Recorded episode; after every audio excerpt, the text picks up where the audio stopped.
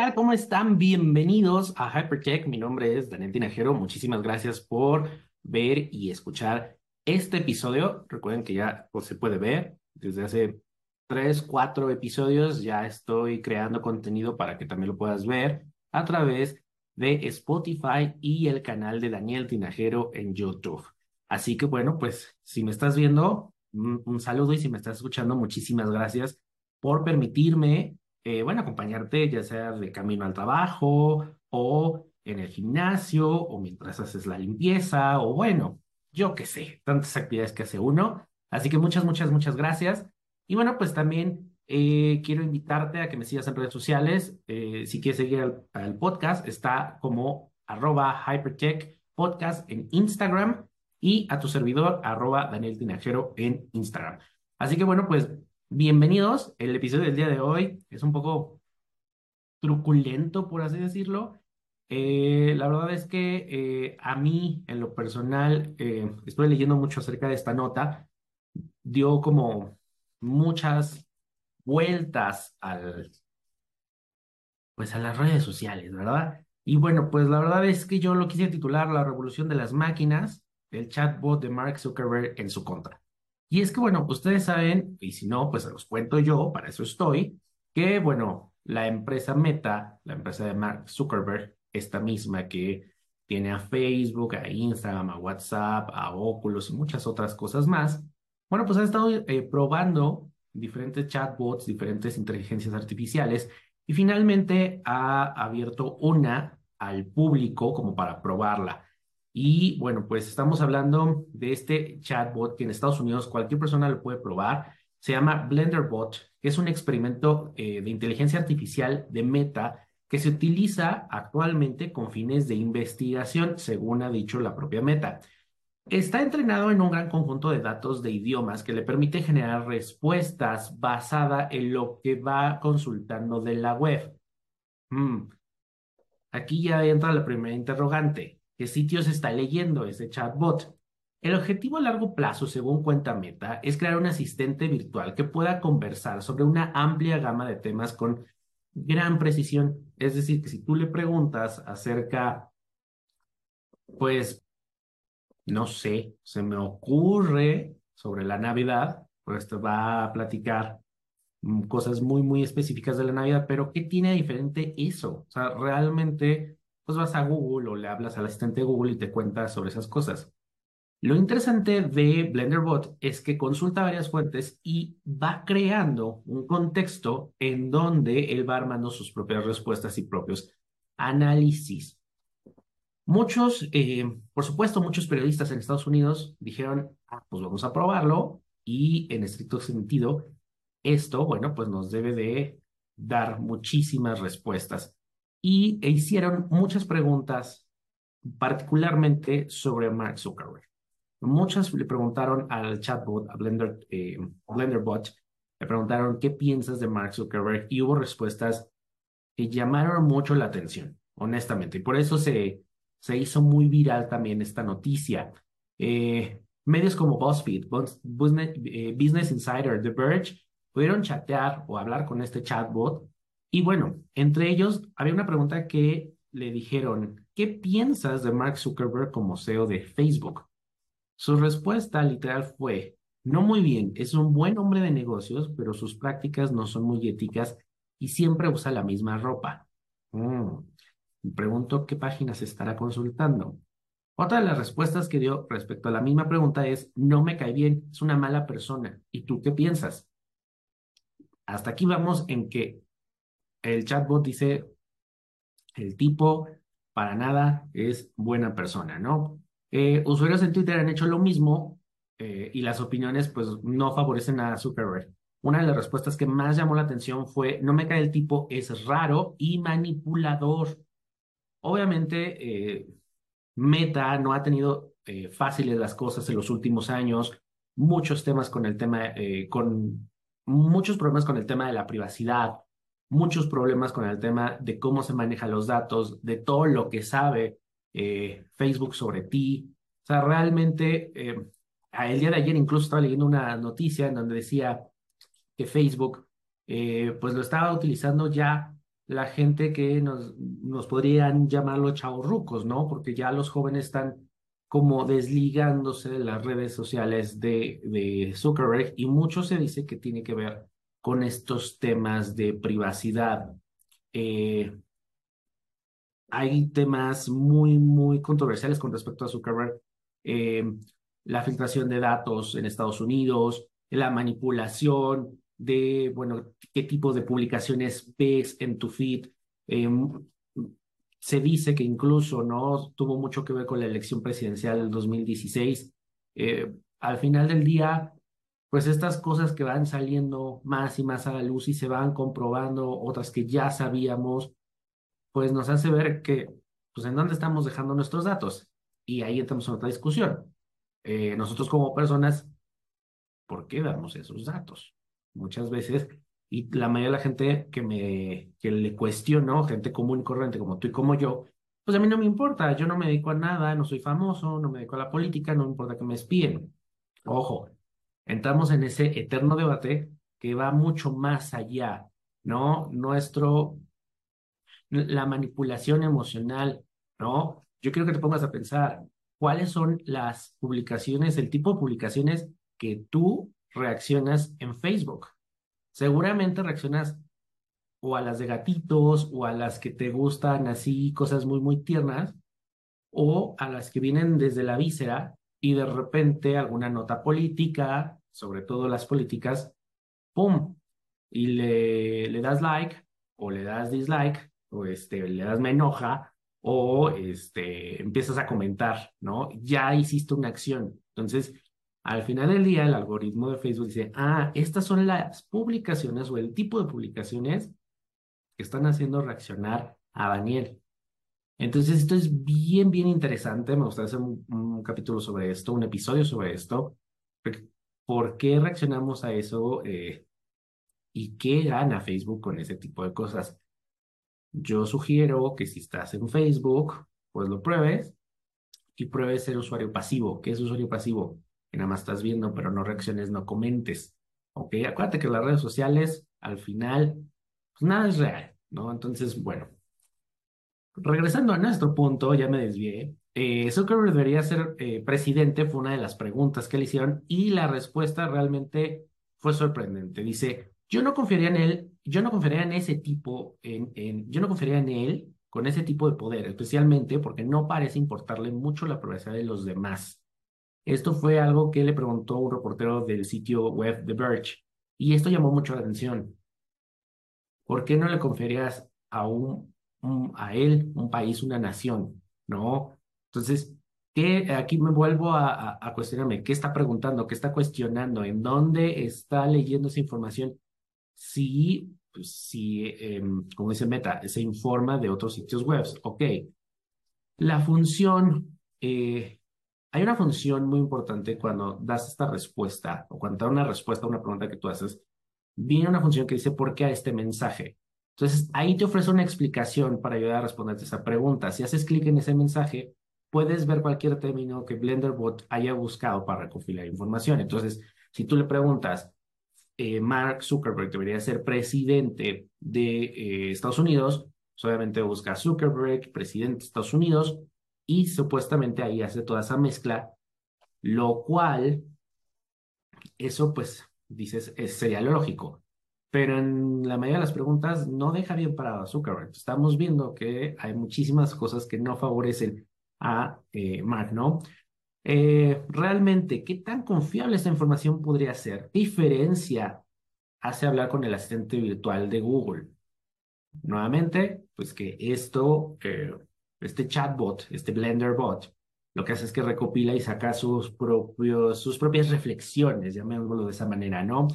Otra de las preguntas muy importantes que le hicieron fue sobre el famoso metaverso, ¿no? Que el metaverso no es de Facebook. La palabra metaverso ha existido durante mucho tiempo, pero quien lo ha traído ahora es Facebook, o bueno, ahora Meta.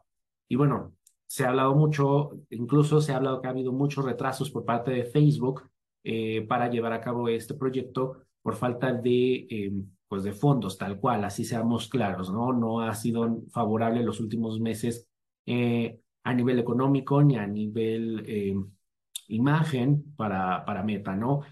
eh, el chatbot o el Blenderbot contesta, al parecer eso ya se acabó, Facebook aún tiene mucho dinero invertido en eso y de alguna manera le dará continuidad en algunos años. Nos deja pensar que pues las noticias recientes son las que leyó este Blenderbot. Meta quiere evitar una repetición de la de Troy, eh, de, Troy de Microsoft, eh, por lo que ha intentado limitar la capacidad de su bot para decir cosas ofensivas, aunque en algunos todavía se han escapado. Blenderbot cambiará de tema si te acercas demasiado a un, a un tema que parece sensible. Por ejemplo, lo hizo cuando le preguntaron que si Mark Zuckerberg estaba explotando a la gente. Aquí simplemente lo que te cambia o te da una respuesta muy vaga o te dice tú qué piensas. Eh, entonces, este Blenderbot contextualiza lo que le estás preguntando y en el caso de los reporteros, pues todos le preguntan sobre la ética de Mark Zuckerberg y eso evidentemente no lo dejó bien parado. Blenderbot 3 es una entidad sin brújula intelectual o ética consciente sino una biblioteca extraordinaria de factoides y sabiduría recibida que lanza al mando, incluso si se contradice ella misma cinco minutos más tarde. Según eso es lo que dice Meta, también dice que no deberíamos de eh, confiar tanto en sus respuestas porque es una prueba. Conveniente.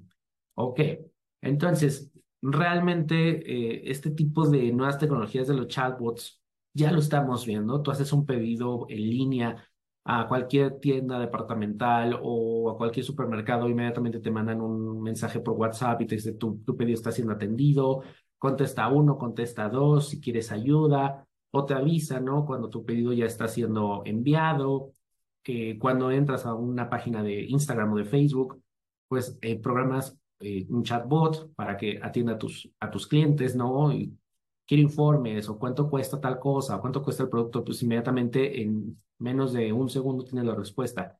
Ese es un chatbot. Eh, el tener esta tecnología, pues evidentemente nos va a ayudar a tener información más rápida. Sin embargo, creo yo, no estamos todavía listos para tener pues tecnología de chatbot confiables en donde la información que nos diga es veraz.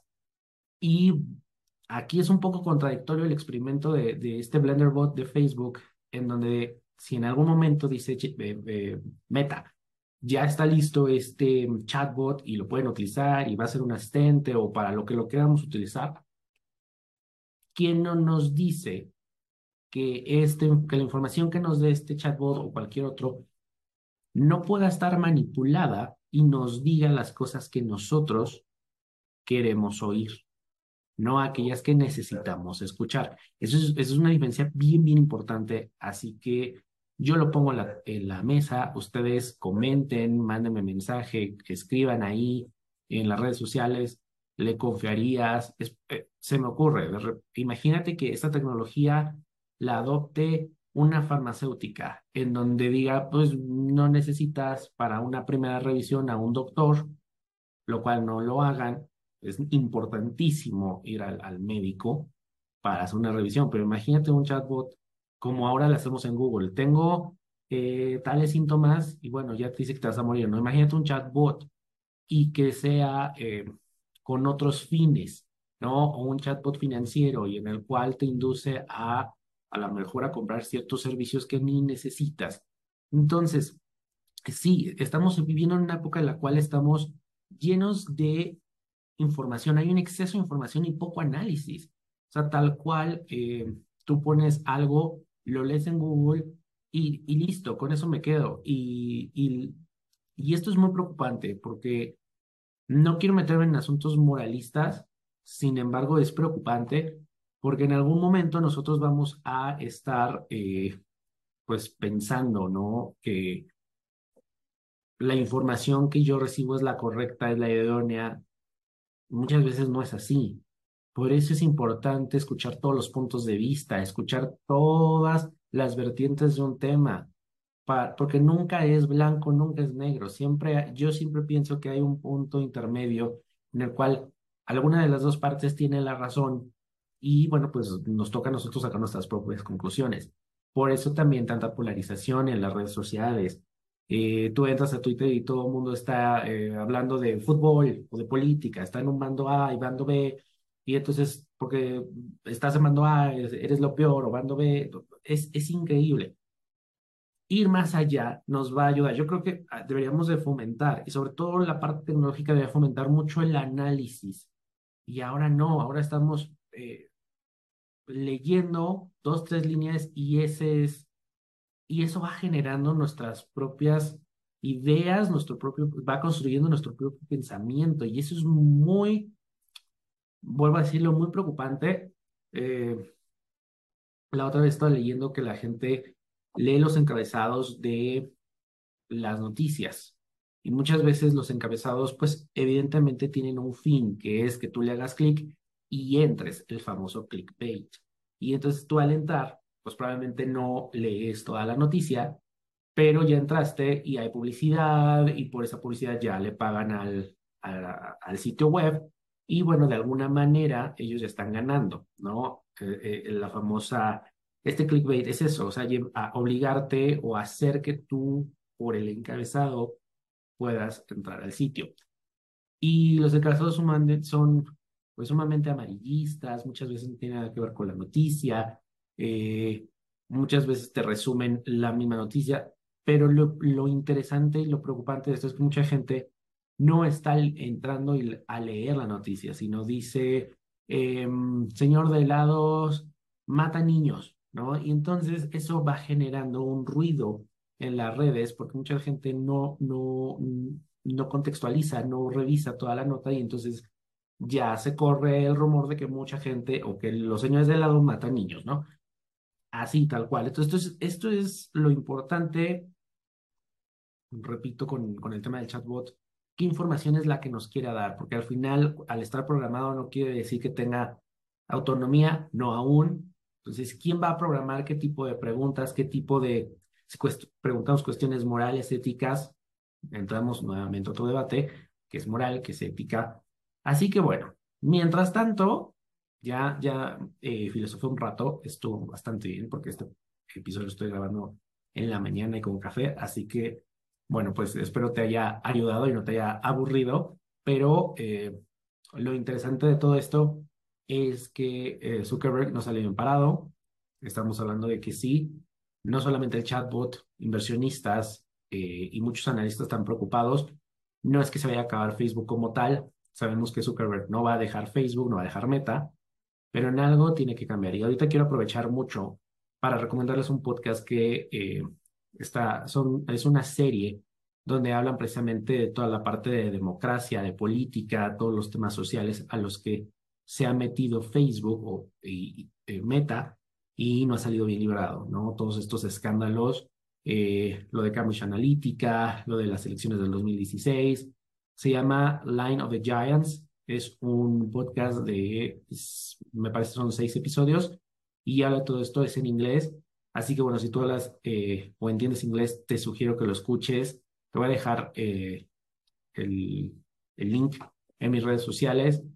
Eh, vale la pena, vale la pena escucharlo, ¿vale? Así que bueno, espero te haya gustado. También si te gusta la tecnología y te gusta platicar, conversar, analizar, filosofar sobre todos estos temas, bueno, pues te invito a que me sigas en redes sociales, Instagram, arroba Hypertech Podcast, en Twitter, a tu servidor, arroba Daniel Tinajero con Y, o en Instagram, Daniel Tinajero.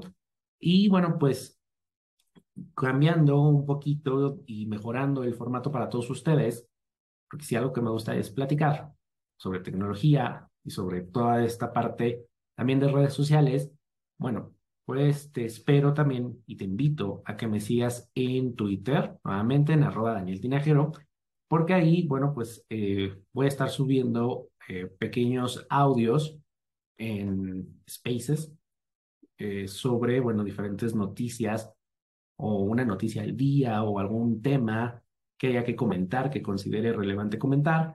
Y bueno, pues ahí lo vas a poder escuchar. También los voy a estar subiendo en el, en el podcast en Hypertech Van a ser audios de no más de tres minutos, un tema del día, una noticia que me parece importante comentarla y que me encantaría escuchar tu opinión, me encantaría leerte.